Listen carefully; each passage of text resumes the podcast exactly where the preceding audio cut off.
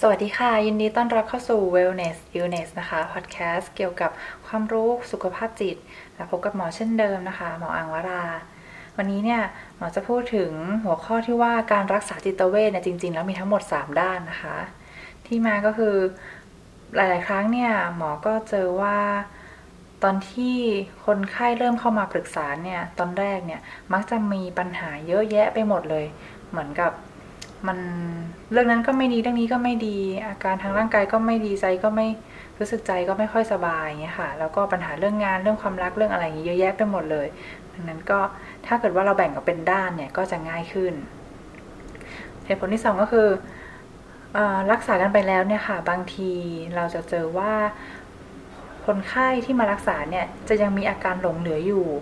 ได้คือเหมือนอาการดีขึ้นแล้วแต่ว่า ก็ยังมีเหมือนยังไม่หายสนิทอ่านะคะ แล้วก็สุดท้ายคือบางทีเนี่ยเหมือนดีขึ้นแล้วหรือหายแล้วเนี่ย แต่ว่าก็ยังกลับมาเป็นซ้ำได้ บางคนเป็นซ้ำง่ายมากด้วย ดังนั้นก็เลยอยากจะพูดเรื่องนี้ให้ฟังว่าจริง ๆ แล้วการรักษาจิตเวชเนี่ยมีทั้งหมด 3 ด้าน ดังนั้น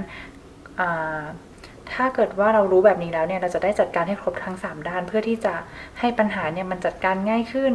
แล้วก็หายสนิท แล้วก็เป็นจำได้ยากค่ะด้านที่1นนะคะด้านที่ 1 ของการรักษาจิตเวชเนี่ยก็คือเรื่องของ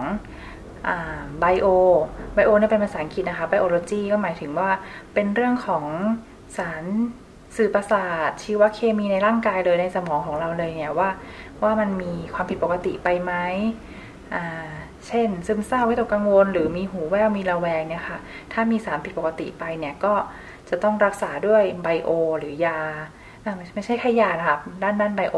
ด้วยด้านไบโอเนี่ยมีจากหลายอย่างมาก เช่น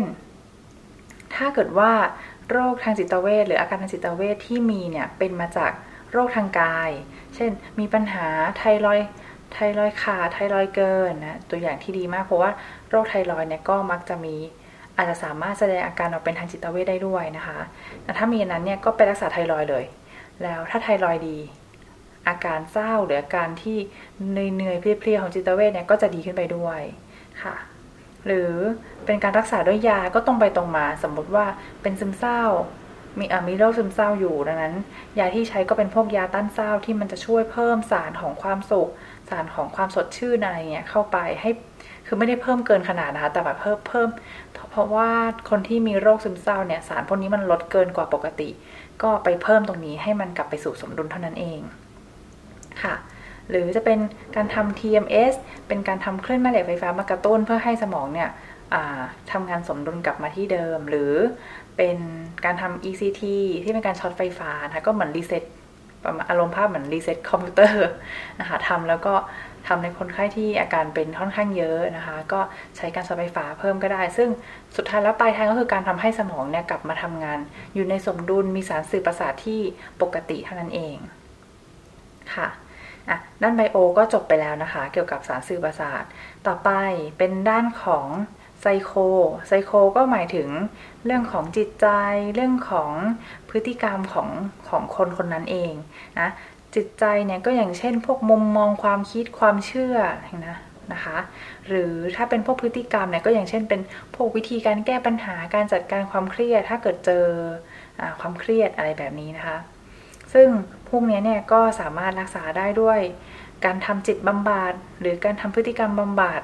อ่าหรือ ซึ่งพวกนี้นะคะสามารถทำได้เบื้องต้นด้วยตัวเองอยู่แล้ว อย่างเช่น บางคนเนี่ยหมอก็จะถามง่ายๆว่าเออคุณเคยชอบทำอะไรอ่าชอบเล่นอชอบเล่นกีฬางั้นกีฬาอะไร คุณลองฝืนๆทำอันนั้นเพิ่มขึ้นอันนี้ค่ะ มันก็จะทำให้เหมือนร่างกายได้ได้เรียนแบบตอนที่อารมณ์ยังปกติอยู่นะคะแล้วก็จะทำให้สามารถเป็นการบำบัดตัวเองเบื้องต้นได้ แต่ว่าถ้าเกิดทำเบื้องต้นเราไม่ไม่ยังไม่ดีเนี่ยก็อีกขั้นหนึ่งก็คือมาบำบัดกับนักบำบัดหรือพวกเทอราปิสนะคะอย่างก็ได้เหมือนกันค่ะ ด้านต่อไปด้านที่3นะคะก็คือเรื่องของโซเชียลโซเชียลก็หมายถึงสิ่งแวดล้อมสังคมนะคะ ซึ่งโอ้กว้างขวางมากก็คือใด ๆ ก็ตามที่ไม่ใช่คนคนนั้นนะคะ ก็คือสิ่งแวดล้อมเกือบหมดเลย อ่า เช่น คนใกล้ตัวเนาะครอบครัวไม่ว่าจะเป็นพ่อแม่ญาติผู้ใหญ่ คู่สมรสหรือเป็นลูกหลานนะคะ ที่ทำงานที่มันน่าจะมีทั้งหัวหน้าเพื่อนร่วมงานหรือลูกน้องที่ทำงานร่วมกันหรือลูกค้าค่ะต่อไปก็สังคมที่เกี่ยวข้องเนาะอย่างเช่นอาจเป็นชมรมผู้ปกครองชมรมอันนั้นอันนี้ที่จะต้องไปเกี่ยวข้องด้วย ซึ่งแต่ละคนก็ไม่เหมือนกัน สุดท้ายก็อาจจะเป็นพวกสังคมที่ใหญ่ไปกว่านั้นที่ครอบคลุมนะอย่างเช่นออยู่ในหมู่บ้านไหนอำเภอจังหวัดหรือประเทศไหน ซึ่งแต่ละที่ก็จะมีวัฒนธรรม มีความเชื่อมีวิธีการแบบรูปแบบที่ต่างกัน ซึ่งบางทีก็ทำให้เกิดความเครียด บางทีก็ทำให้เกิดความสงบหรือช่วยเหลือกันได้ดีค่ะ ซึ่งเรื่องของสิ่งแวดล้อมหรือเรื่องของสังคมเนี่ยนะคะ การปฏิบัติเนี่ย ถ้าเกิดว่าทำได้อย่างเหมาะสม สามารถอย่างเช่น ครอบครัวเข้าใจ ครอบครัวปฏิบัติกับคนไข้ได้อย่างเหมาะสมเนี่ยก็จะทำให้คนไข้อาการดีขึ้นเร็ว แล้วก็ไม่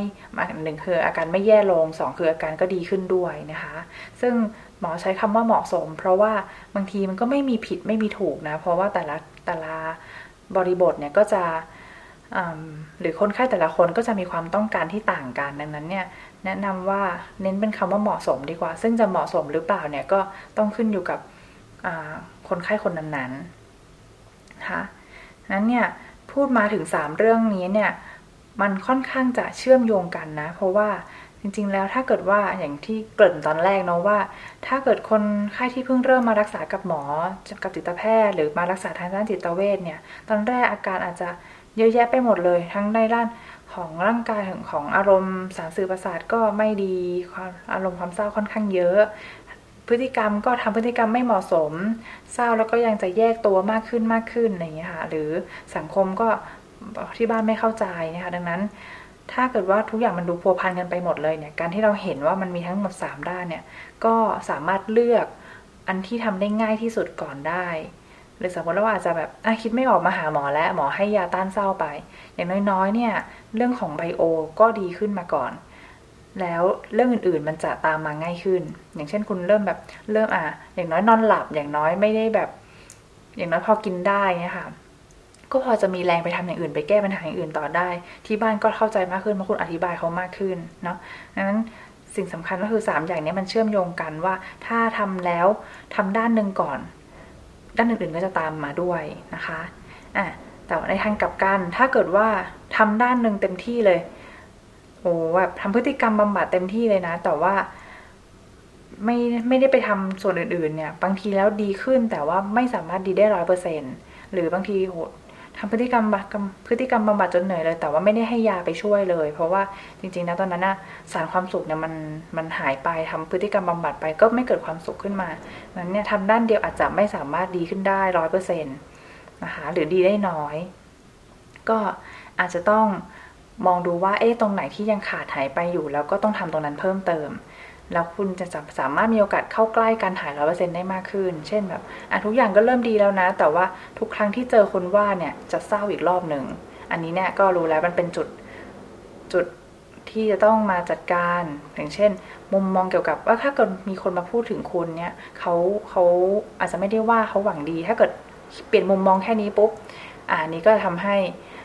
อนาคตเจอเรื่องนี้เนี่ย คุณก็อาจจะไม่ต้องเศร้าเหมือนเดิม ก็จะเป็นซ้ำ ได้ยากขึ้นอันนี้ก็จะเรียกว่าอนาคตเนี่ยหายสนิทหรือหายได้ร้อยเปอร์เซ็นต์ขึ้นนะคะ ซึ่งก็ทั้งหมดเนี้ยการที่จะฝากไว้อีกเรื่องหนึ่งก็คือการที่คนไข้หรือว่าผู้ที่มารับการรักษากับจิตแพทย์เนี่ยนะคะ จริง ๆ แล้วเนี่ยเหมือนมาทำงานร่วมกันนะในในทางในที่หมอ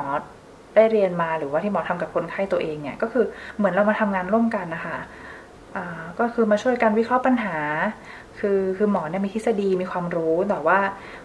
คนไข้เนี่ยก็จะมีพวกข้อมูลส่วนตัวของตัวเองนะคะ ซึ่งแต่ละคนก็ไม่เหมือนกันอีกดังนั้นก็เอามาร่วมกันจะได้รู้ว่าไอ้ตรงไหนคือวิเคราะห์ช่วยกันวิเคราะห์ปัญหา แล้วก็ช่วยกันหาทางแก้ปัญหาหาทางวางแผนการรักษา ซึ่งแต่ละคนก็ไม่เหมือนกันอีก เพราะว่าเหมือนเดิมหมอก็คือแนะนำได้สั่งยาได้ แต่ว่าคนไข้แต่ละคนก็มีความชอบในการจะทำการรักษาต่างกัน แล้วก็ เลือกลงมือเลือกกินยาเนี่ยต่างกันด้วยดังนั้นเนี่ยถ้าเกิดว่าหมอคิดเสร็จแล้วแต่ว่ากับจะเจอกันแค่ครึ่งชั่วโมงชั่วโมงหนึ่งสมมตินะคะ แต่กลับไปอีกตั้งหลายหลายวันเนี่ย คนไข้ไม่ได้ทำตาม ไม่ได้ทำร่วมมือทำงานร่วมกันเนี่ย การรักษามันก็ไม่ค่อยไปไหนค่ะนั้นก็การที่ ที่คนไข้กับหมอทำงานร่วมกันเนี่ยจึงมีความสำคัญมาก ไม่อยากจะให้คิดภาพว่าเออ ถ้ามารักษาก็คือมาให้เป็นหน้าที่หมอจัดการว่าเออถ้าเกิดหมอก็จัดการมาแล้วเดี๋ยวคุณจะดีขึ้นอะมันมันมันไม่ได้มันไม่ได้ง่ายอย่างนั้น เพราะว่าอย่างที่เกริ่นไปทั้งหมดเลยว่าการรักษาจิตจิตเวชเนี่ยมี 3 ด้านนะคะในนอกจากเรื่องยาแล้วเนี่ยอย่าลืมเรื่องของจิตใจแล้วก็เรื่องของสังคมด้วย จะได้ดีขึ้นเยอะๆแล้วก็ดีขึ้นหายได้ ร้อยเปอร์เซ็นต์หายได้ขาดนะคะ วันนี้ก็ขอบคุณมาก ๆ เลยที่รับฟังกัน เดี๋ยวพบกันครั้งต่อไป วันนี้สวัสดีค่ะ